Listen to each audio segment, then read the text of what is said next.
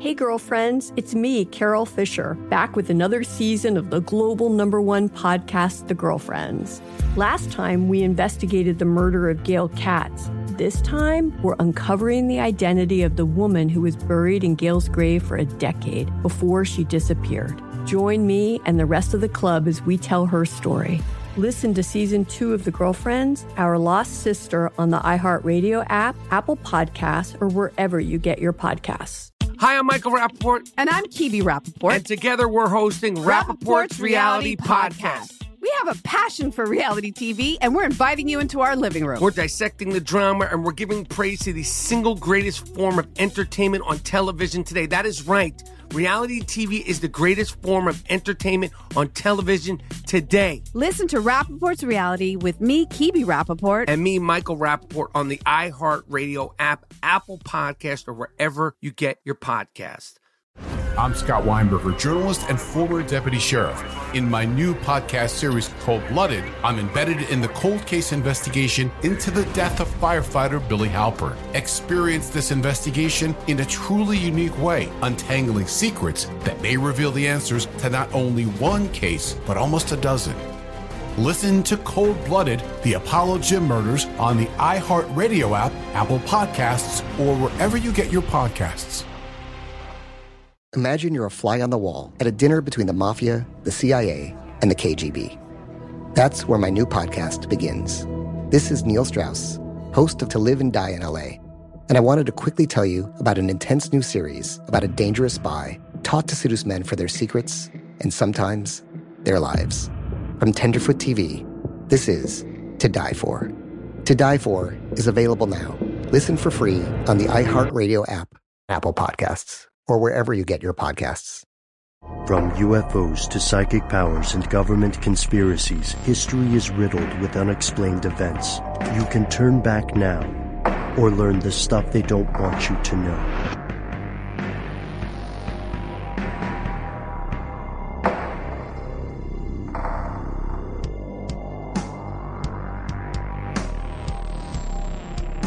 Welcome back to the show, ladies and gentlemen. My name is Noel. They call me Ben, our uh, our compatriot, our third amigo. He's fallen in battle. Yes, Matt Frederick has uh, been temporarily afflicted with a virus, which he assures us is neither uh, terminal nor at this point contagious. However, he is taking some R and R and will be returning very soon. He's with us in spirit. As soon as he convalesces. Yes, as soon as he convalesces and re uh, reconstitutes. Uh, we're also, of course, joined by our super producer, Tristan McNeil, and most importantly, you are here, which makes this stuff they don't want you to know. Now, this is a, uh, a little bit of a different episode, uh, for you and I, isn't it, Noel? Yeah, it's a little, I don't know. Did you ever, uh, did... Matt's kind of the buffer. I feel, I feel a little bit, uh, exposed. did, did like you, the way you're looking at me. Did uh did you ever go to a um did you ever go to a charter school? I went to a summer camp. You went to a summer camp? I was not the same camp. thing, is it? I, I guess it's not the same thing. You're gonna have to teach me about charter schools. I understand it like a basic view of what charter schools are, but we're mm-hmm. gonna have to go a little micro. But no, Ben, I did not. I went to a magnet school. Yeah, which yeah. is it's not the same thing, but it is you know, publicly funded. Technically, it's a public school, but there's like, well, yeah. What is a magnet can't school? Get in unless you meet certain criteria. Like mm. you, I had to sing "Happy Birthday" real well. Tristan actually went to the same uh, magnet school. Oh yeah. Little, peek behind the curtain. Me and Tristan are old friends. Couple of magnets. Yeah. Uh-huh. Yeah. Um, we had magnetic personalities. That's all sure. right. Okay. I played the violin. Uh huh. I think Tristan just painted or something. I don't know what Tristan did. Yeah. Yeah. I think he was an artist. Yeah. He was in the jazz band, probably. but no, what's a charter school? Yeah. Uh, so as as people know, regardless of what country you live in, there are probably different specialized versions of schools, uh, and they are not separated by grade level alone. In the U.S., we have multiple types of schools. There are magnet schools, right? Type of public institution. There are, of course, public schools. There are private schools. There are religious schools, and there are charter schools. Okay, so charter schools just like a public school, offer free uh, tuition to children uh, who take these state mandated exams, but they're subject to fewer rules, regulations, and statutes than traditional schools. They also receive uh, less public funding, and it's usually like a fixed amount per pupil. Isn't a big part of it though that kids don't have to be zoned, like they don't have to live specifically in the area that's zoned for that particular school? Right, yeah, and they can be nonprofit. They can also be for profit. So they have they have wide variations within that uh, within within that field. And I know people are probably wondering, right? You're probably wondering why are the guys talking about charter schools? I promise you, there's a payoff, and it's a big and weird one. It's a yeah, It's really it's, weird. it's a doozy of a payoff. So right now there are a little bit less than 7,000 charter schools in 42 states and DC. That's of 2016. And they have about 3 million students. They've been growing like gangbusters. Well, especially under the current administration and the new uh, Secretary of Education, isn't school choice? Isn't that a big part of charter schools? Vouchers, and things Yeah, like that? yeah, school vouchers. Yeah, nail on the head. There's a big, there's a big move, and there has been for a number of years to offer that uh, choice because you know, for anyone who ever has ever bought a house, one thing real estate agents love to bring up is the school system, and there will be a premium placed on a property because of the zip code it's in, Absolutely. right? And this is something familiar to anyone who has children. You and said parents a minute ago, but we fixed we it beeped it post. out. Yeah, I said to anyone who has awesome. parents. Yeah. This issue has, uh, or, or this practice of, of sending children to charter schools has its proponents and its critics. Uh, oh, we should also mention, like a magnet school, they may provide a specialized curriculum, right? Uh, so you had uh, you had a magnet school that focused on the arts, I would say. Yeah. mhm. Yeah. They could also focus on mathematics, on, on STEM training or on vocational training. We're not here to argue the pros or cons about charter schools. However, our uh, special guest today came to uh, came to us off the air with an amazing and very strange story about charter schools, not just here in Georgia, but throughout the nation. And you may have heard us mention uh, mention this guy on the show before, way back in the day. But ladies and gentlemen, Noel and I would like to officially introduce you to uh, stuff they don't want you to know know's intern, Sam Teagarden. Greetings, everyone. Hey, thanks for coming on the show, Yeah, Sam. seriously. Glad I could be here. Do you agree with our um, our description of charter schools? That seem about right? I think it's very accurate from my experience, yes. Okay. Now, Sam, you went to a charter school for a time. Yep. And uh, when you, when you were at this charter school, it turned out that not everything was as it seemed at the surface, right? That's correct. There were, there are some things overall that is, we learned that, hey, that, that's a little bit off. That's a little bit weird. Could you give us uh, just some examples, some initial examples? So some initial examples were the high turnover rate of teachers. We'd have some teachers we very much liked, but suddenly they move on. There was an international kind of themed, like instead of like a cheerleading group, we would have Turkish dance. Um, we'd have some kind of uh, interesting, very big pro- science projects and um, other things that we would go to competitions with. But our teachers did a lot of the work. And then you come to the science fair one day and you'd see a giant Tesla coil in the middle of the, the gymnasium and you'd be like, I don't think middle schoolers built that. Things like that. Let's learn a little bit about the teachers. Could you describe some of your instructors? So some of my, my, my instructors were a mix of, um, uh, American teachers that you, they hired from around the area and a lot of international teachers from outside the country, more specifically from Turkey. These teacher, a lot of these teachers were very good. They were all very intelligent people, highly qualified. But some of them were overqualified and kind of didn't speak the language as well as you hope. For example, I had one teacher who was, had a degree in, uh, I believe it was atomic engineering or atomic energy, but taught like the kind of the feel wellness class, understand your emotions class. It's like, I think you're, you're, you're way more qualified for this. You're very intelligent. Is that sort of like when they get the gym teacher to also teach, you know, driver's ed? Exactly.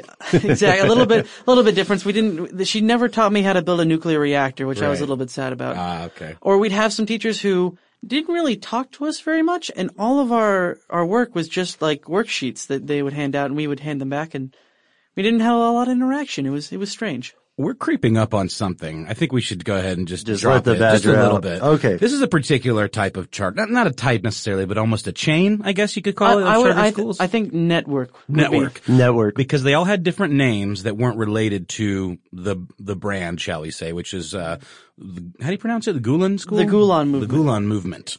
So they were called things like the Busy Bee Academy for you know talented youths and things like Usually, that. Usually would uh, high emphasis on math and science. And, uh, like the one you attended was, Uh, Fulton Science Academy. okay. So how could you argue with a name like that? But I think you're absolutely correct, Noel. Uh, that's what we need to establish because while these, while this network of hundreds of charter schools may have seemed unrelated, they were in truth much more like limbs on a branch or fingers on a hand.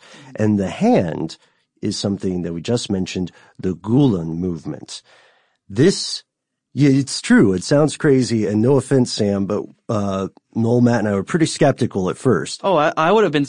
You think you were skeptical? I was in it, and my mother was coming to me like, yeah, "We might need to change schools." I'm like, "What are you talking about?" And then she started going into this stuff, and I was like, "Are you are you okay?" So, so the Gulen movement is an Islamic transnational movement led by a uh, religious figure uh, from Turkey named Fethullah Gulen, and he lives in exile in Pennsylvania currently. in the Poconos, right? In the Poconos, yes, just so. And he, um, he is considered by some to be the second most powerful man in Turkey, or formerly the second most powerful. I saw figures from between one and four million followers. I guess. Yeah, yeah. No. Not just in the U.S. and Turkey, Right. but across the world, uh, because the school that Sam went to turned out is one of these nodes in the network and not in any way rare. That's the scariest part because, because this, this school functions, uh, as what the opponents would call a, uh, a front or a, um, almost a, a, mon- a way to move money. Yeah, exactly. And uh, this this movement, um, like most people, if you're listening, when you hear something described as a movement, Yeah. At what point do you, does it get to be a movement? yeah, right, and and Is a numbers game? good? Is it bad? Right. Right. I mean, four people is a movement. I mean, if, as long as you synchronize, Right, you walk right. together in a mm-hmm. line, And you can look pretty intimidating. A group of four walking I feel, slowly. but I think you you, hit the nail on the head there. That's a group of people. I feel like you need at least eight to twelve to be a movement. Well, See, I'm being, I, I am Really? completely joking, but even that seems low to me. I feel like a movement needs to be what, like a, like a revolution, like a mini, you Right, know, right. There's sea change. I wonder if there's a um, counterterrorism definition of it we could arrive Exactly, at. That would exactly. be a good way to look. Because that's a term that gets thrown around in politics a lot. Like the, during the last election, Mm-hmm. you know, uh, our president uh, kept referring to his uh, campaign as a movement. Right. And I guess a lot of supporters of political candidates would be like the so-called Bernie bros would be, I guess, a movement. There's definitely a number here. Let's talk a little bit more just to paint the scenery of what the Gulen movement is. These people who are making money off these schools and employing each other in these schools. That's those, those two things are all true. Those they are very true. I they, want to be very careful not to disparage. Of course, we're, we're not trying to disparage because a lot of the, what the school does, at least there's, I had a very positive experience for a, a very large portion of it. It was only after you kind of pulled back the curtain and saw the whole machine Mm-hmm. that it really became a problem. So the movement itself has been characterized as Islam in a less hardline way, and or a less rigid application. The nice parts of Islam. Right. So it's technology friendly. They want to work with current existing social structures. They encourage interfaith conversations. Um, and that's, that's a big deal to a lot of people. But also, as you can see, it could be considered, um, beyond controversial, you know, anathema of sorts. I think it's more because it's kind of a front for what their kind of actual main goal is when you actually go in there. Mm. Yeah. Tell us Actually, a little bit. I have a quote from uh, Gulen himself from this. It's more kind of, it seems a little more insidious. Because at first glance, it's like, oh, it's a guy who's about interfaith dialogue and who is very much into math and science. Why wouldn't you want one him opening up a school in your neighborhood? Mm-hmm. See, it makes it like it makes sense. But Here's just a quote from him. You must remove in the arteries of the system without anyone noticing your existence till you reach all the power centers. You must wait until such a time as you have gotten all the state power, until you have brought to your side the power of the constitutional institutions. So that seems a little bit, a little bit kind of insidious. Right. Yeah. That reminds me, you know what? That, that reminds me of, uh, back when we looked at communist worries and communist witch hunts in the fifties, where people would talk about a, a so-called fifth column, Mm. you know, and uh, a, a domestic sleeper force of sorts. Oh, we do need to say, by the way, that as we as we look at this, yes, this is an Islamic movement, and it does touch on Islam, uh, but we're not we're not bashing anybody for their religious beliefs. We do have uh, we do have a little bit of foreshadowing here, Sam, and I really appreciate that you put that in there because, like the opponents say, it's possible that the Gulen movement is not all it seems. It's not just, uh, according to its detractors, it is not just a um, an attempt to make a more friendly version of a religion and then to build schools. There's an agenda at play. Uh, opponents have labeled members of the Gulen community as secret missionaries. Uh, and those who are sympathetic to the movement describe it more as a civil society organization. Well, one point I read in uh, the Atlantic article that you sent me about it, which was fantastic, um, was that there was no evidence whatsoever that there was any kind of Islamic doc- indoctrination or radicalization built into the curriculum, and to the point where if that became an issue with certain detractors, it would come off as being xenophobic. Yeah. So that that was really fascinating to me because it's clearly not about any kind of radicalization in that respect, and it was very um, interfaith almost friendly. It, it reminded me of like Unitarianism or something like that, where it it's not not not. I mean, obviously it's secular. It was was it secular though? I mean, what, were there religious aspects to it? I'm I'm a little I'm trying to get my head around it. Here's from my experience in the school. There never really was anything that really kind of uh, made religion a center point of everything. It was very much all about education, and more than that, there it was definitely trying to make a have all the students have a positive kind of view of Turkish culture and Turkey in general.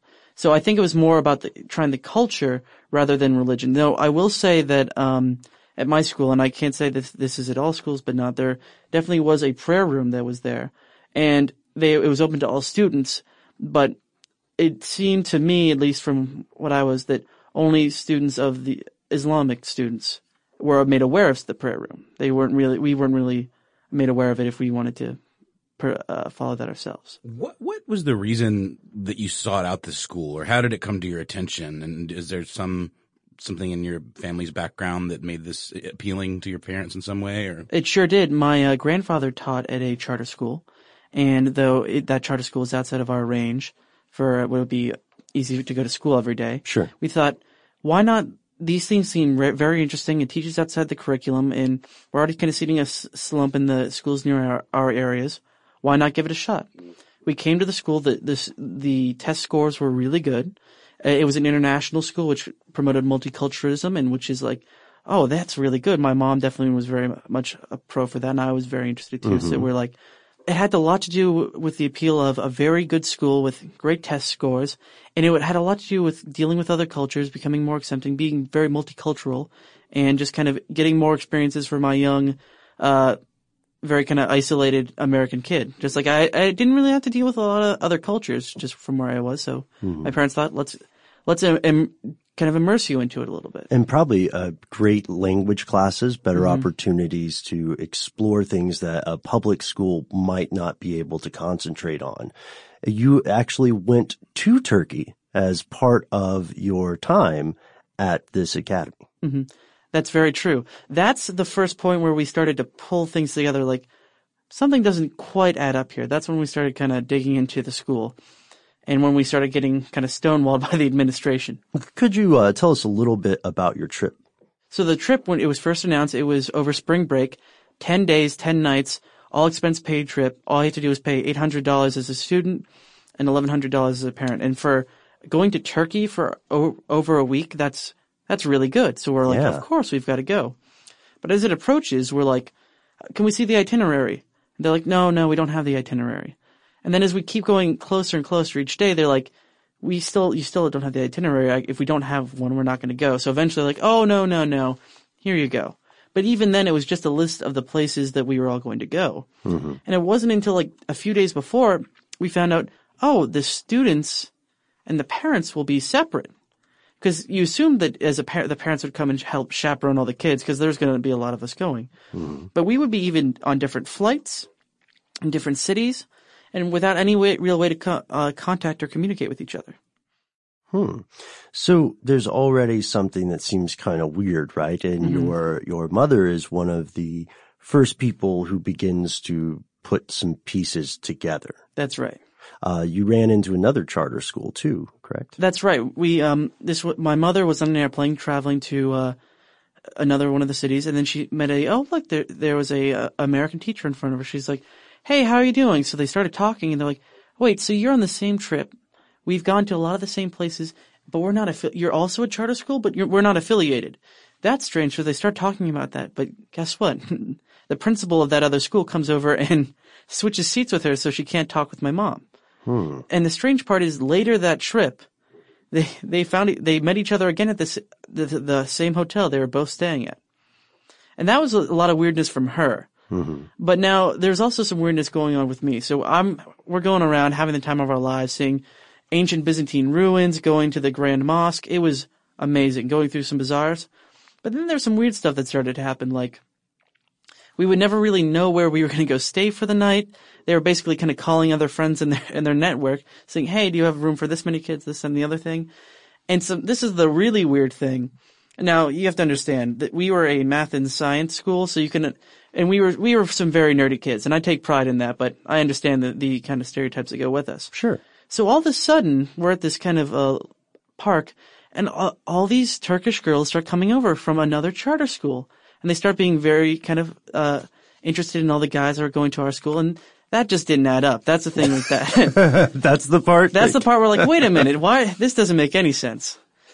And it it turns out later we actually went to that exact school. There there was a friend. It's like a sister school in Turkey. We're like, oh, what are the odds of that?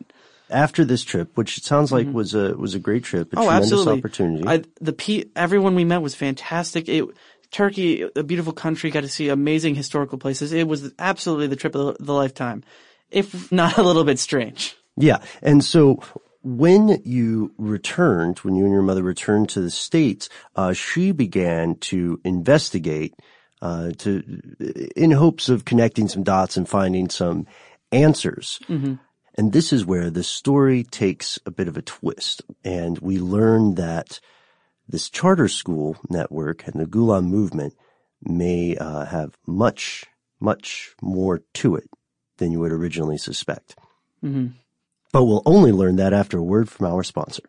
When you drive a vehicle so reliable it's backed by a 10 year, 100,000 mile limited warranty, you stop thinking about what you can't do and start doing what you never thought possible. Visit your local Kia dealer today to see what you're capable of in a vehicle that inspires confidence around every corner.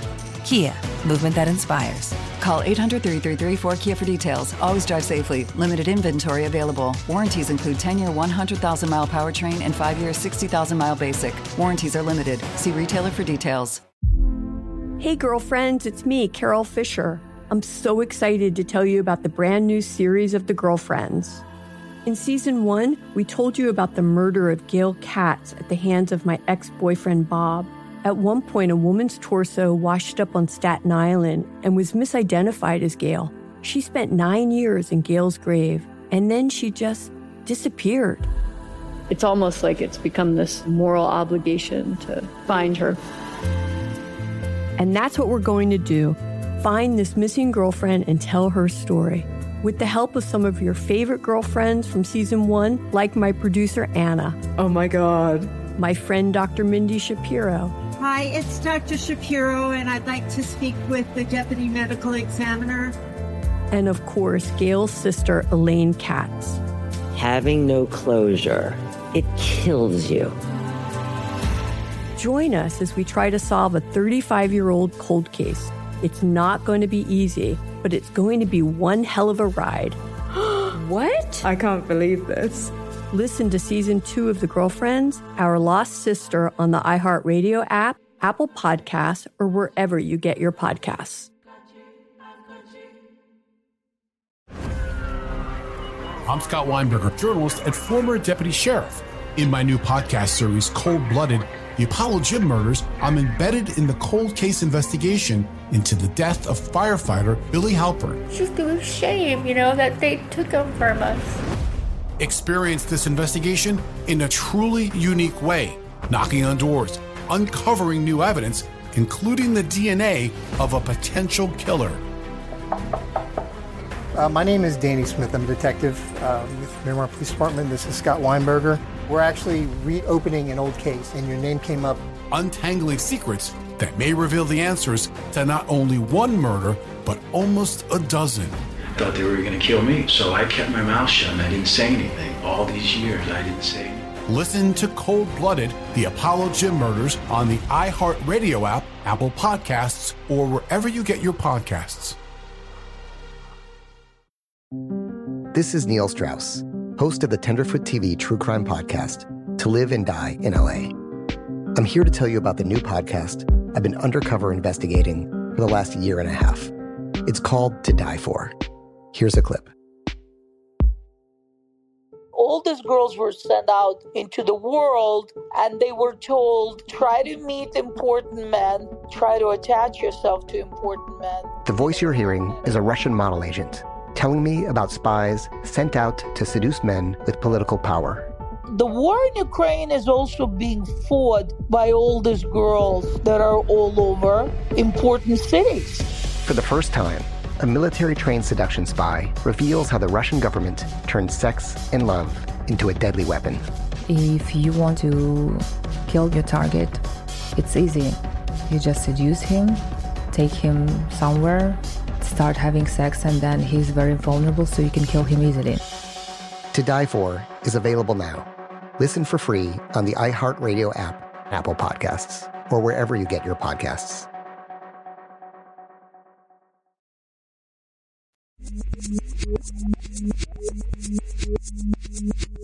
Upon your return, you learn, you and your mother learn that not only is this charter school run by uh, members of the organization known as the Gulen Movement, or uh, Hizmet in mm-hmm. Turkish, but uh, also you learn more about what that movement is, uh, what that movement is really quote unquote up to, right? Mm-hmm. And th- that's what the kind of interesting part was. My mom, when she first was investigating, she's like, this is just sort of weird. She was trying to get to the bottom of it, understand it. So she started talking to these really good journalists, like really high up there. The, these weren't, these weren't yahoos. And they're like, oh, wow, this is really interesting. This is compared to something else I'm going on. If you're willing to talk to me about it, I'd love to have the information, but don't worry, I won't use your name. Okay. Don't worry, it happened multiple times. She's like, that's really strange. Well, I don't care if they use my name. What's so, there's nothing to be so sinister about this, but that's when she starts digging and starts seeing the stuff that the that the school does that you wouldn't necessarily uh, put on the brochure. Mm-hmm. So this is stuff like this is stuff that has been proven. This is so using a lot of the tax dollars to build their schools, but always doing it very cheaply somehow, is coming in under budget, and that money just sort of disappears. There's they start using construction companies that you find out, oh wait, they're owned by people who are either on the board of the schools or on the boards of one of the sister schools. Mm-hmm. They start using a lot of the money for kind of political contributions and to start taking a bunch of politicians on the same trip that I went on. Hmm. So exactly. A lot of self-dealing. And then when they did go for outside help, there's several cases where they wouldn't, they just wouldn't pay the contractors wasn't the school the actual, or maybe it, maybe it wasn't yours specifically, but one of the ones in Fulton County was quite in debt. That is correct. Yeah. yeah. Mm-hmm. And is that because of that kind of stuff, like not paying local contractors? Like who are they in debt to? I mean, if a lot of the self dealing is going on, that would be harder to trace, I guess. But have, were they not? Because I know that they get taxpayer money to fund the school. Mm-hmm. So was was there an issue with their use of taxpayer money as well, well? Definitely something to do with the use of the taxpayer money, the kind of moving around. I know there was a couple, if not with the local one, but in several examples there was lawsuits from contractors like you didn't, we built your school, you didn't pay us the money Mm-hmm. after that. And they would just kind of stop talking to them. It's They would kinda- just ghost on them. Exactly, which doesn't really work when you have a big contract with someone when you owe, Mm-hmm. owe them a lot of money. And a permanent address. Yes. and on the surface, they were doing their job. You, even you as an insider say it's, it was a good school experience. Mm-hmm. The absolute- test scores were good. The teachers were Mhm. receptive and, you know, Mhm. good. It was, the whole environment was pretty solid. It yeah, I like. think here's the thing. There were some teachers who were very much part of the movement, and there were some teachers who were there because of the benefits that it gave. I see. But one of the thing is they brought a lot of people over with H-1B visas, which that means you they couldn't find hire someone who was qualified locally. You can only apply for that if you can't do that. So apparently they couldn't find a lot of s- a lot of teachers, math, science, and English teachers Mhm. around in, in Georgia for some reason. And a lot of those teachers, like, they would come over, but part of the agreement is like, you'll get paid this amount, but you have to give like this much back to the movement. You essentially have to tithe to Hizmet. Exactly. So uh, that's a that's another thing that makes it sound uh, as if things are financially not on the up and up. And we know that we know that historically the connection between religion and money, not to shout out our previous episode too hard, but the connection between religion and money is very, very important and often it's a love-hate relationship. It's a fine line too, where it like become, obviously you need money to continue any large organization where you have overhead and you have infrastructure and you have to pay employees just like you would any other company or organization. But when it starts to get out of hand, like with the Creflo Dollar type, you know, Oh, where yeah. you're using tithe money to, to finance your jet, Mm-hmm. um, or as in this situation where we see the leader of this movement using some of these funds that were being generated to finance political revolution. Yes, yes. hmm But one other thing I, I just have to mention about the school, Yeah. and especially relating to the money, is that a lot of the really good American teachers never really got promoted. Well, uh, the, some of the teachers who were who very quickly ca- were rotated in Mhm. didn't have the best grasp on the language, and basically basically worked off of cards, Worksheets, yeah. where they often got promoted Mhm. and got um and were moved around and, and that sort of thing. But while they were kind of uh, ignored, and it was especially a problem with a lot of the uh, women teachers. They were not as um they were not given the same amount of respect, and I know that that led to a, a bunch of the teachers uh, leaving there and Mm-hmm. forming their own charter school.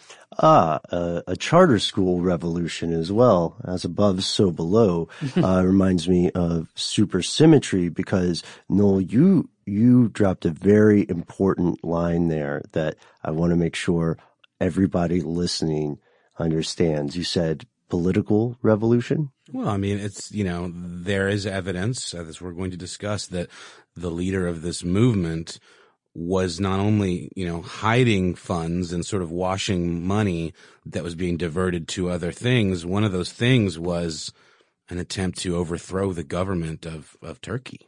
Yes, just so. So this, uh, this movement that promotes itself as, as a moderate interpretation of Islam, uh, in 2016. All about nonviolence. All too. about, yeah, let's emphasize that part. Um, yes, uh, in 2016, the government of Turkey requested Gulen's extradition from Pennsylvania and continues, uh, to do so because they say that the Gulen movement was directly responsible for a, uh, failed coup attempt in the Turkish government. And this is where things start to get interesting because if we follow the money, and I think that was very smart for you to construct that, um, that list for us. If we follow the money, then I'm I'm sure some of, some of us listening are thinking, well, problem number one, this would be federal tax dollars supporting a religious movement, right? Uh, or religious education possible, right? Mhm. Uh, so that could get sticky. But more importantly, this becomes federal tax dollars to some degree unknowingly supporting an intervention in the affairs of a sovereign nation, which is, in some cases, considered grounds for starting a war. This is a big and strange deal. Um, we've got, you can see if you, if you check for the movement, you can see several of the back and forth allegations, um, along with criticism on both sides where people call, uh, the current president Erdogan a, um, a despot, right? Mm-hmm. Or a mm-hmm. dictator. So in, uh, 2016 on July 15th, just a little over a year ago now, uh, there this coup occurred. It was led by a military faction operating outside the traditional chain of command. And you know, a lot of revolutions occur when some like-minded, higher up military officials get together, maybe with a wealthy, um, aristocratic family on the outs or yeah, something. I mean, they want to have the promise that if they succeed, they will have support. Or, you know what I mean? Yeah, exactly. Because it's it's much harder to stabilize and maintain a, a country. Mm. You know, it's, it's, it's still really hard to overthrow a status quo, but it's much more difficult to institute a new and lasting one. So destroying something's easy. Building something up is much more difficult. Yeah. Yeah. That's, that's a really good way to say it. So the, when this coup occurs, Erdogan and co, um, believe that this was entirely done um, or orchestrated by the Gulen movement and therefore by Gulen himself. So in the days and weeks after the coup, there was a massive crackdown, purges affecting all entities affiliated with the Gulen movement, individuals, businesses, but bigger than that, newspapers, schools, universities. And these are now known as the 2016 to 2017 purges. It's interesting you mentioned newspapers because one of the things that's kind of looked uh, looked into by um, my mom is they were all herself and all the other kind of charter trips were all taken to this one newspaper in Turkey that was very it's a it's a very large newspaper but it's very much a, kind of a, in the Gulen sphere and that was one of the first ones that was um, purged after the uh, revolution failed. let's let's look at some numbers here because this is some stuff that that definitely caught me by surprise. Uh, during the coup, over 300 people were killed. More than 2,000 were injured. Um, multiple government buildings were bombed from the air. So whomever was orchestrating this did have access to, you know, military aircraft. And there were mass arrests afterwards, which we mentioned.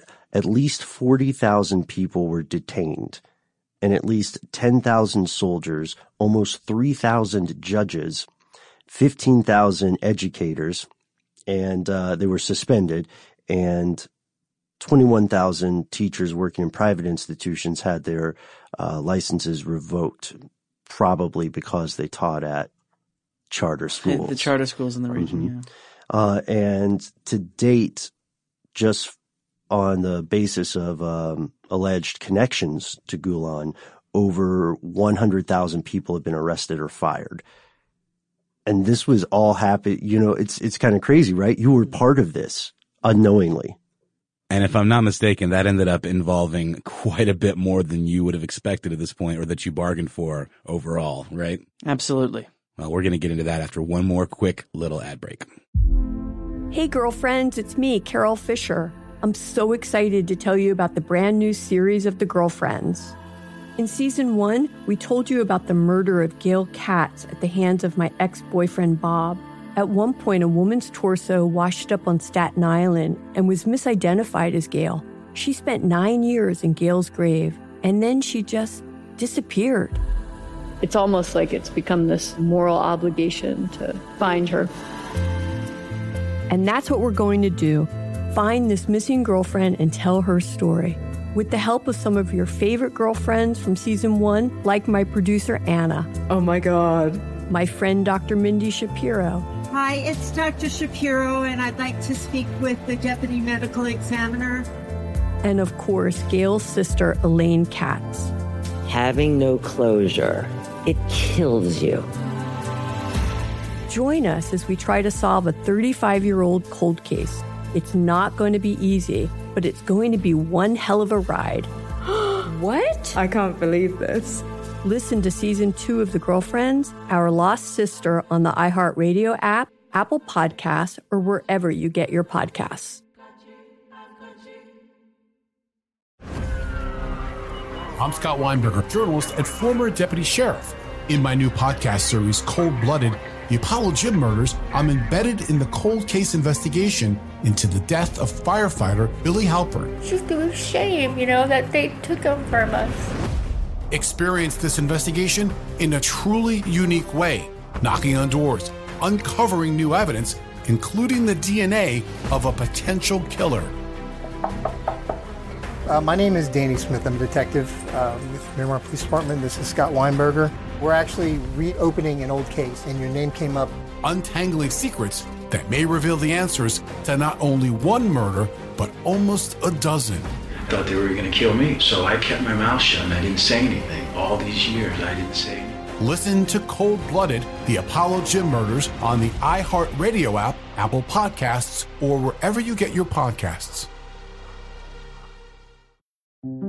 This is Neil Strauss, host of the Tenderfoot TV true crime podcast, To Live and Die in LA. I'm here to tell you about the new podcast I've been undercover investigating for the last year and a half. It's called To Die For. Here's a clip.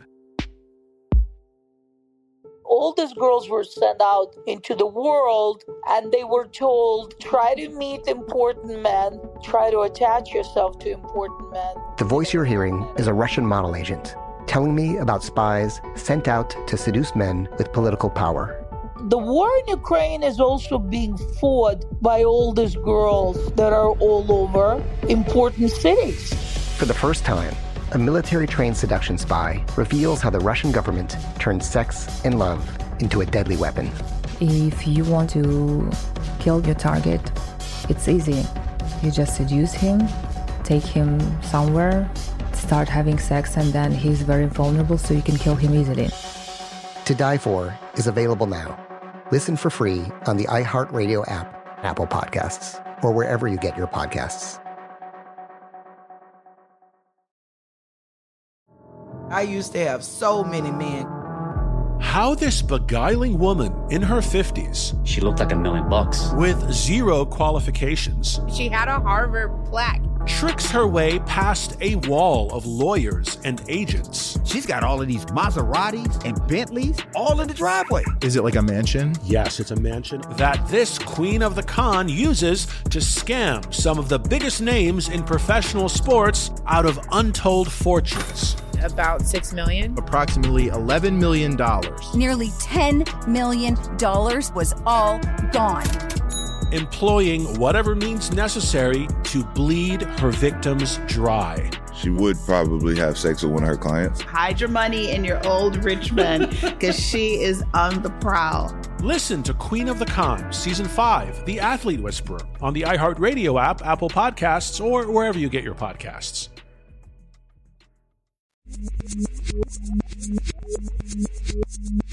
And we're back. So, Sam, you had been out of this school for a time now, a couple of years, That's right. I was well into high school at this right? point. And one day you get a knock on the door.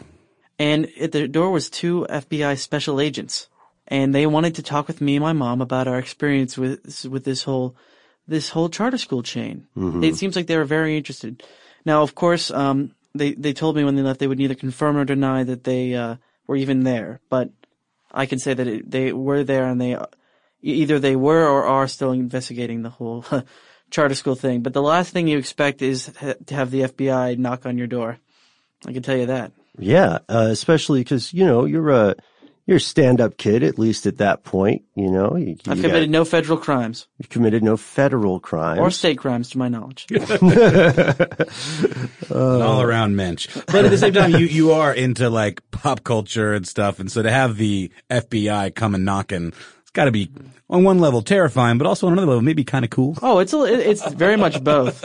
Uh, on one hand, it's it's like, have I ever done anything lo- wrong in my life? No, but what if I did and Yeah. didn't know it? Oh, totally. Oh, I, yeah. I have stress dreams about that kind of stuff where like the, the FBI has been tracking me for years for something I did that I didn't even know was We've a been crime. looking at your Amazon purchases, and it turns out you can build an atomic weapon. Right, or they're like pre-criming me, where they're like, you know, putting together Mhm. based on my browsing habits and my Amazon bot purchases. They know that I will eventually commit a horrible crime, And But that's- that's a new other. That's that's a topic for another episode. But that's common in this country. Mm-hmm. Mhm. Um, You're right. That would be a great episode. But that's common in this country for even the most squeaky clean, law abiding person to feel that little, that little knife, that stab of fear when they see, for instance, the lights on a, on a cop car turn on behind you. I mean, not even that. If I'm just driving along the road and a cop car passes me, I know I immediately slow down a little bit and square up in my driving. Put 10 and 2. 10 and 2. Yeah. Uh, so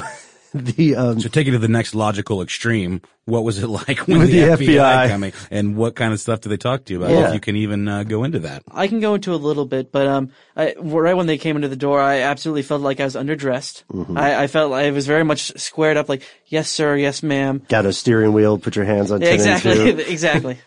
Send to the seat. Um, but a, well, a lot of what they asked me about was basically the about the teachers who went there, Mhm. about the kind of quality of the school. Um, anything that I noticed was off. Uh, some of the places I went to when I was in my on the Turkish trip, stuff like that. hmm And uh, were there any questions that they asked that specifically stuck out to you as uh, a strange line of questioning? I think the the strangest line of questioning is asking how I felt about the school, how I felt about the thing. It was very much trying to get like kind of a personal read on my experience. If I was Mhm. hiding anything, if if I I honestly think they were trying to see if I was indoctrinated, because I know one of the kind of ta- the tactics they did. Now I, I've gotten this from some of my friends, and and I feel like some of the stuff is a feeling I have. I've got no evidence to back it up, but I think some of our test scores were inflated.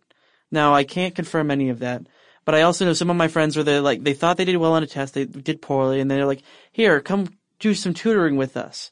They they tutor them. Oh, look, now you're getting good grades, even though if you actually check the the stuff back and forth, guess what? It was the same.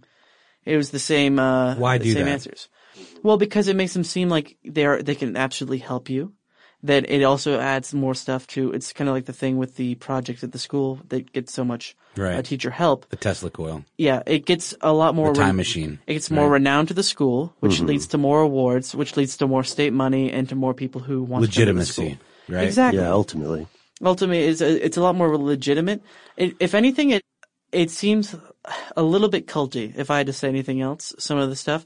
Now, I again, I need to make this very clear. I've had some of the best teachers I've ever had there. A lot of them were Turkish teachers, and even the ones that weren't were they were all very good. But I didn't. It's kind of hard not to ignore some of these things after you see the whole big picture. So do you, I mean, again, we're, we're in the realm of conjecture here, but Yeah. do you think this is the kind of thing where this, uh, gentleman started this chain of schools with good intentions and then gradually started thinking, huh, maybe I could use it for this? Cause it seems like the foundation is super solid and it's, It's like, a real school. Why bother making it that good and like actually paying such attention to detail? Mm-hmm. You know, most fronts, that's why they call it a front because Well- there's nothing there. It's just like a, a, a facade, right? Well, I think that's kind of the point because it's more than just a front. I feel like if you do anything, it's something that, that's kind of part of the legitimacy. And I, I think it goes with that quote I said earlier. It wants people to kind of infiltrate because even if I, even afterwards, I definitely have a lot more positive view on Turkey than I did before. Even with all the stuff that mm. happened, I, I definitely have a greater appreciation for it. So if you do things right and you actually start converting people, when I converting seems like it's a charged word, but Sure.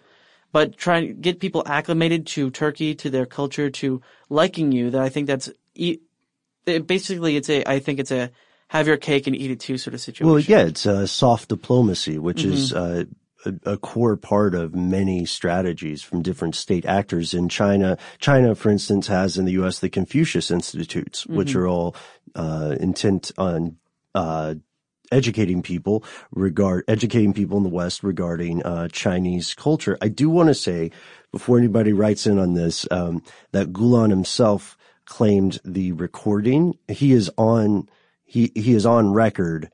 You can hear a recording of Gulen saying the quotation that Sam read at the top. Gulen, for his part, claims that the recording was altered, which we know we know can happen, but it's It's not the easiest thing in the world without it sounding. I mean, there, it's getting better. Like I think there's like a. I want to say Adobe was kind of shopping around or like Yeah. sort of showing off at some conferences this like Photoshop for audio thing. Yeah. Where you can piece together, you know, and I'm an audio engineer Mhm. Yeah. and I don't have that But it's technology still- yet, but it, but I heard some examples and it's pretty wild, but certainly not, wasn't available here. I no. think the thing for me about the whole thing is the the message of of definitely tolerance and getting kids excited about math and science is very good, and at face value that's very nice. But I think that I don't really feel like it, that it's that genuine for the basic reason because when we went and asked my principal at the time, "Oh, are you related to these other charter schools?" He said, "No, we're completely unaffiliated." Hmm. But even with a few Google searches, we found out that's not true. If they would have just acknowledged it, like, yeah, we're part of the largest network of charter schools in America, over 150 schools. We probably would have ended it there, like, oh, that's fine. But the fact that they were trying to hide it, and for good reason, because it holds all these things about double dealing Mhm. and uh, con- contributions and the kind of moving money around. I feel like that's the kind of part for me that kind of tarnishes the whole experience. So it makes me a little bit uh, paranoid about it, for lack of a better word. Well, in the course of our off-air research, when when you first hipped us to this, uh, one of the things we found was that, according to the BBC, Hizmet has no formal structure, no visible organization, no official members, or at least no published list. Yet it may have grown into the world's largest network of its kind, the world's largest Muslim network. Hizmet, by the way, simply means service. And of course, their official line is they promote work for the common good. I'd like to explore some of the finger pointing that happened after the coup because the story is kind of weird. Mhm. All right. So there's a political party called the AKP, closely associated with Erdogan. Uh, and in the aftermath of the failed coup attempt, Gulen came out and said, I condemn in the strongest terms the attempted military coup in Turkey. He emailed the New York Times and he said, you know, government should be won through free and fair elections, not force. And he's, um, he's praying for everyone. I'm, I'm paraphrasing a little. He says, as someone who suffered under multiple military coups during the past five decades, it's especially insulting to be accused of having any link to such an attempt. I categorically deny such accusations. President Erdogan contacted the United States when he wanted Gulen extradited, and he said, I call on you again after there was a coup attempt. Extradite this man in Pennsylvania to Turkey. If we are strategic partners or model partners, do what is necessary. And then a la- the labor minister of Turkey, a fellow man, a fellow by the name of Suleyman Soylu, uh, claimed that America was behind the coup. And that's where I think it gets interesting because we know that this country regardless of whatever you feel your political or spiritual ideology is, it is inarguable that this country has instituted multiple underground coups. Yes, for our own benefit. Yeah, for our own, maybe not even or the, just to destabilize a government that's like uh, competing for, on some any number of levels with us. Banana republics or Sure. whatever. yeah, um, We're not nice. not, Parts of us aren't nice. I mean, but we are willing to go the go that extra mile to make this happen. It's not a stretch. It's is what not I'm a saying. stretch, This, this, yeah. this accusation rings true, and they know they knew it. I'm sure. Yeah. it's like there's enough evidence out there that's like, yeah, yeah, we do that. Of course we would. And uh, in August, almost a year ago exactly now, uh, a former U.S. diplomat, a fellow named James Jeffrey, who was the ambassador to Turkey from 2008 till 2010, pointed the finger back at the Gulen movement, and he said uh, they have infiltrated. Uh, they've made some infiltration, at least in the military that I'm aware of. They had extreme infiltration into the police and judiciary, um, and he says very clear that significant segment of the bureaucracy in Turkey was infiltrated and had their allegiance to the movement. And that's unacceptable. It's extremely dangerous. It's highly likely that that led to the coup.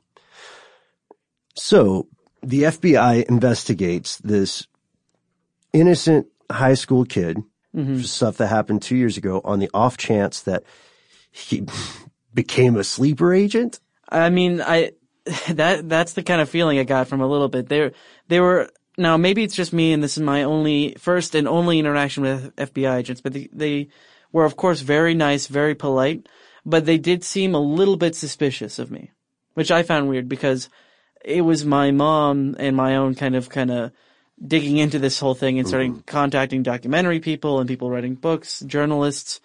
So it it seemed a little odd.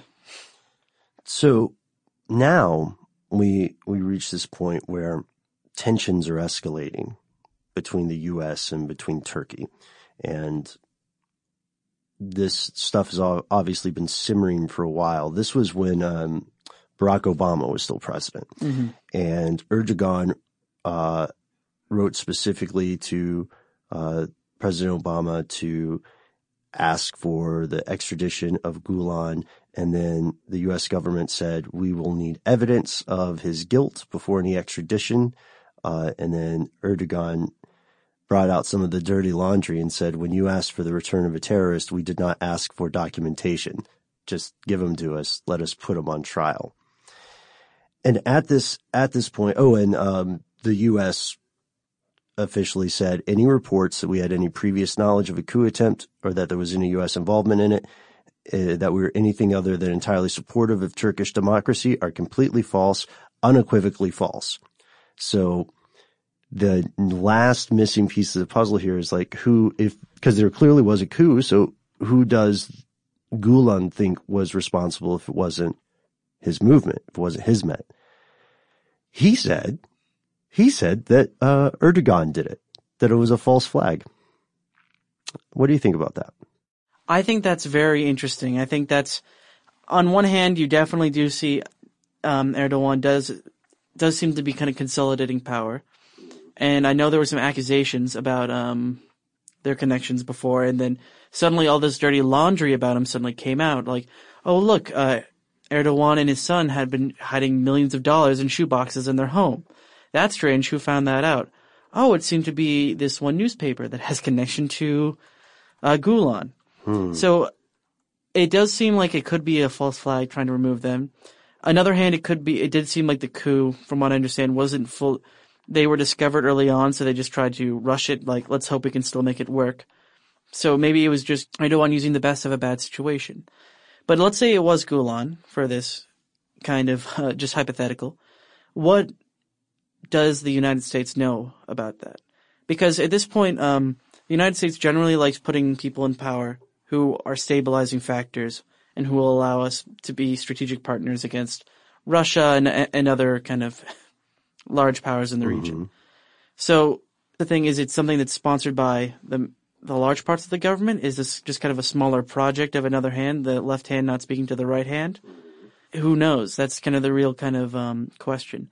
But it does seem interesting though, because though Gulen does definitely seem to be soft power Mm-hmm. rather than revolution in the streets. And that's the thing. It, it just doesn't fit the profile, but maybe that's just because he hasn't tried before. Yeah. Have we talked about where his money comes from and like his background? That's an excellent question. And thank you. Thank you for getting us on that. So we do need to learn a little bit more about this person that we have, we have painted as a shadowy figure, but we must say to be fair, regularly writes to media institutions and maintains his innocence. So he was born in 1941 in April. He's a preacher, a former imam, a writer, obviously involved in politics. There's still some confusion over his birth dates. So some people say 38 and some people say 41, 1938, 1941. Some, uh, some critics say that the, uh, the date he gives for 1938 of 10 November is propaganda because it's the same day that the uh, founder of modern Turkey, Ataturk, died. Um, so there's also possibly just the fact that this would have been a time when people have physical records. And if uh, a physical record was destroyed, then it's just word of mouth at that point, which happens more often than you might think. Um, so his father was also an imam and he uh, gave his first sermon when he was 14. People consider him sort of a, a Turkish nationalist aligned with religion. And one of the great debates or one of the tensions uh, behind this movement is that modern Turkey is embroiled and, and obsessed with a question. Are we a secular country or are we a religious country? Are we a democracy? Or are we a theocracy? And the Turkish military has often stepped in to keep the country quote unquote secular. Mm-hmm. So to people who would prefer it to be a secular country, any form of theocracy or religiously guided um, government, no matter how mild or how friendly, is still going to be incredibly dangerous. Mhm. And I think you can't overlook the, the part where Turkey's been trying to be entered into the EU for a long time. And this stuff just, the more these kind of embroiled battles happen, the less likely that it's going to be entered into the EU.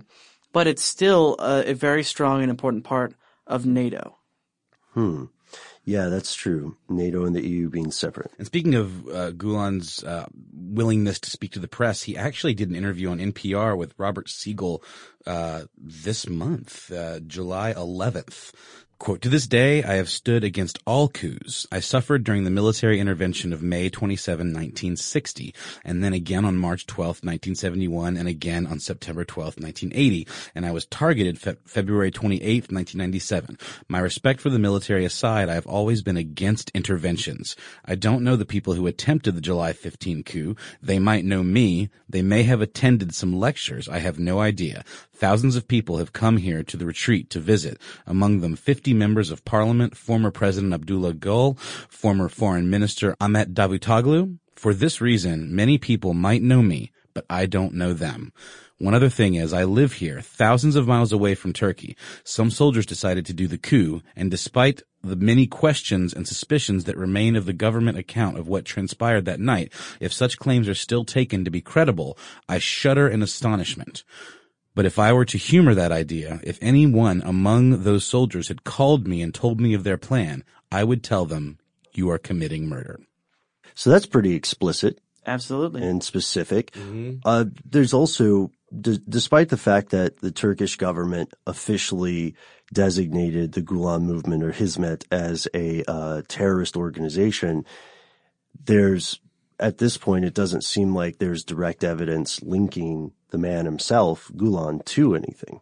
hmm Well, I think that's kind of part of the point that that's kind of the strength of the network is that it doesn't acknowledge each, each other. It, it'll work with each other. They they know they can identify other members, but they won't acknowledge their kind of um, togetherness. They're like cells, Mhm. almost. I mean, not to See, right, in it's- the terroristic light, but that's the way And that what I, works. I think what I I think needs to be known this is a lot of this isn't necessarily um, it's not something that's trying to attack the United States or anything dramatic like that. At the end of the day, it's something that's basically trying to go, get both physical capital and political capital wherever it goes. Mm-hmm. And I think the the on, the only real problem that a lot of people have with it is with how shady it does and the illegal practices that it, it promotes. If it's just the if it follows the stated goal of uh, interfaith dialog and a promotion of math and science education, I don't think anyone has problems with that. I think it's the real problem with how it's using it to move people and money in and out of the country. Right. Yeah. And existing in some ways, uh, in a disingenuous gray area, right? Mhm. Uh, that's, you know, that's a great point because regardless of how somebody may agree or disagree with the activities here, uh, it, there does seem to be financial corruption at, at the, at the minimum. Um, Sam, I would I would want to ask, uh, what what do you think is the future for these uh, these charter academies, and and have you written to any of your former teachers? Um, written to, I am in contact with one one of my former teachers. She's actually started another charter school. This is the person you mentioned earlier. Yeah. Um, she started another charter school and is trying to get that up off the ground to basically be, just be like a, follow what the original point of that, that school was to be a, a math and science academy that promoted for youth, for the youth. And I think that that might be something that continues on. Uh, there's a lot of fighting going back and forth on whether the, um, schools here would remain, like they have a kindergarten through high school right now. And it was going to see if they're going to remain charter schools or not. Well, after back and forth and seeing a lot of the kind of stuff that goes on, the, they lost the charter and they moved to a private institution. So I feel like that, that charter schools are definitely becoming more popular, mm-hmm. but as more and more money goes into them, I feel like there's going to be more scrutiny. So either the schools are going to have to shape up or they're going to have to go into private institutions. My only concern is, and now I know this is this goes again into the kind of allegory. There's a, lot of the money Mhm. that goes into gaining political support. There's a lot of it that goes into saying, "Look, we're charter schools. We're exactly what you want." There's been a lot of pe- times where they take people on goodwill trips to Turkey, like the like the one that I went on. Mm-hmm. And let me, it was a, a very nice trip. And if there's a lot of politicians that all they see is the test scores, all they see is the, uh, the various awards, they go on a trip to Turkey. Oh, of course, why wouldn't I support this? This is very nice. And it follows my political base and I might get some political donations out of it. That might sustain it. It just really kind of depends on the, the zones. And the more awareness of this, the better to keep people honest and stuff like that. But otherwise, it, I think it's going to go on a state by state basis. I can still see there's definitely a lot of room for growth, but I don't know if it's sustainable. Noel, what do you what do you think about this whole situation? I think it's really interesting. Um, I don't think we have enough information to make any definitive final conclusions. I mean, you know, his his defense was so strongly worded and cut and dry that I Mhm. couldn't help but be a little bit taken in by it. But Yeah. That could just be the work of a very charismatic con man, you know? Mhm.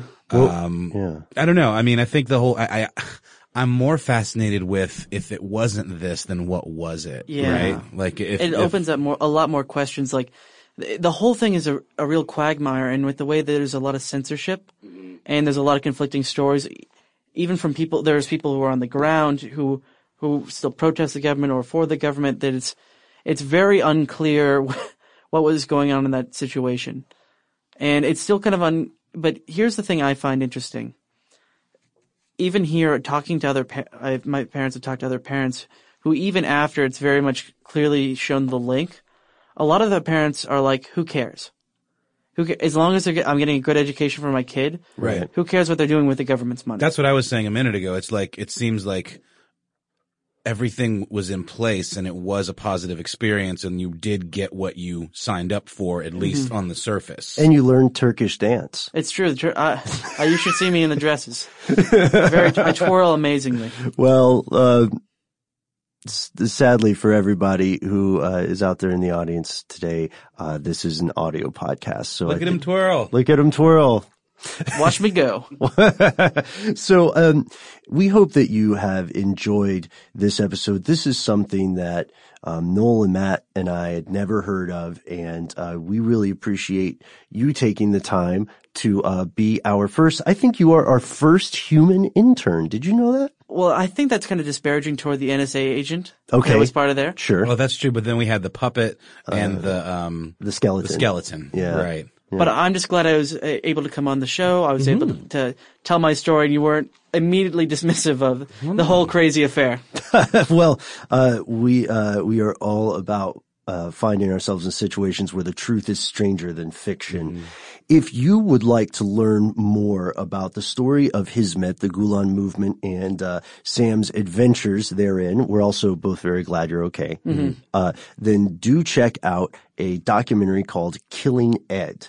Killing Ed is this uh, very interesting documentary that um, it definitely has its perspective and it's very very strongly coming in there, but it has a lot of really good information, a lot of very good quotes, and it really gets to the heart of a lot of people who were just like me in the experience. And I feel like just seeing the different kind of perspectives and hearing the first hand accounts, I think is very important.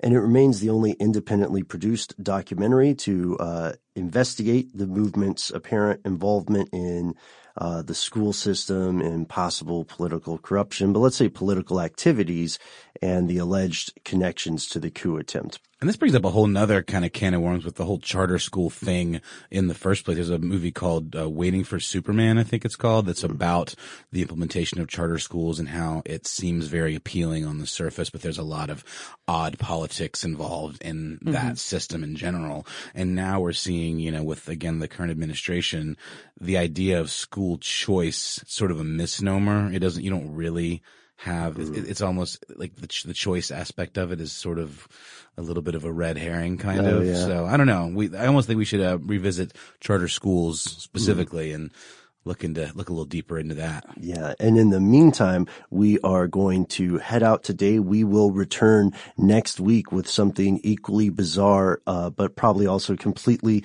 different. Uh, we do hope you enjoyed this episode. And most importantly, we hope you write in today and let us know what you think about this movement, what you think about charter schools in general. Did you go to one of these schools? Do you have anything to add to Sam's perspective? If you're one of my classmates from uh, 2010, let me know. Send me a Facebook message. We'll talk. Wait, you were in middle school in 2010? That's right. Uh, oh man, we gotta go. All right. Uh, so, uh, apparently, uh, Noel and Tristan and I have to go get the early bird special Yeah. somewhere.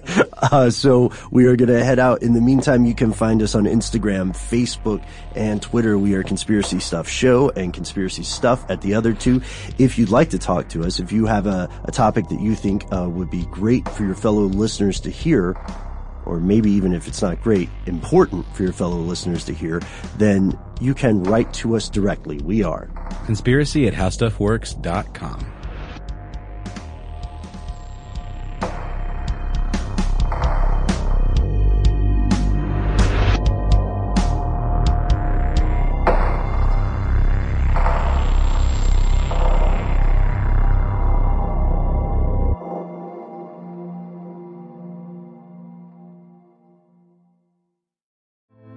Hey, girlfriends, it's me, Carol Fisher, back with another season of the global number one podcast, The Girlfriends.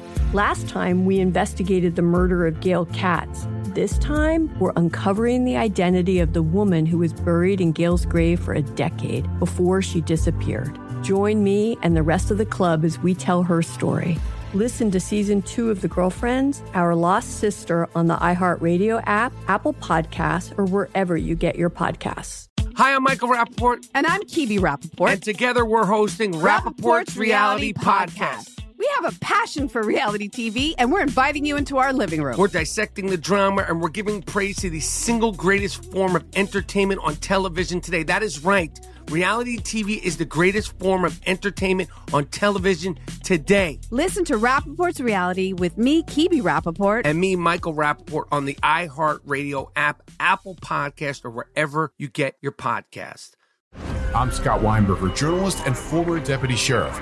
In my new podcast series, Cold Blooded, I'm embedded in the cold case investigation into the death of firefighter Billy Halpern. Experience this investigation in a truly unique way, untangling secrets that may reveal the answers to not only one case, but almost a dozen. Listen to Cold Blooded, the Apollo Gym Murders on the iHeartRadio app, Apple Podcasts, or wherever you get your podcasts. Imagine you're a fly on the wall at a dinner between the mafia, the CIA, and the KGB. That's where my new podcast begins. This is Neil Strauss, host of To Live and Die in LA, and I wanted to quickly tell you about an intense new series about a dangerous spy taught to seduce men for their secrets and sometimes their lives. From Tenderfoot TV, this is To Die For. To Die For is available now. Listen for free on the iHeartRadio app, Apple Podcasts, or wherever you get your podcasts.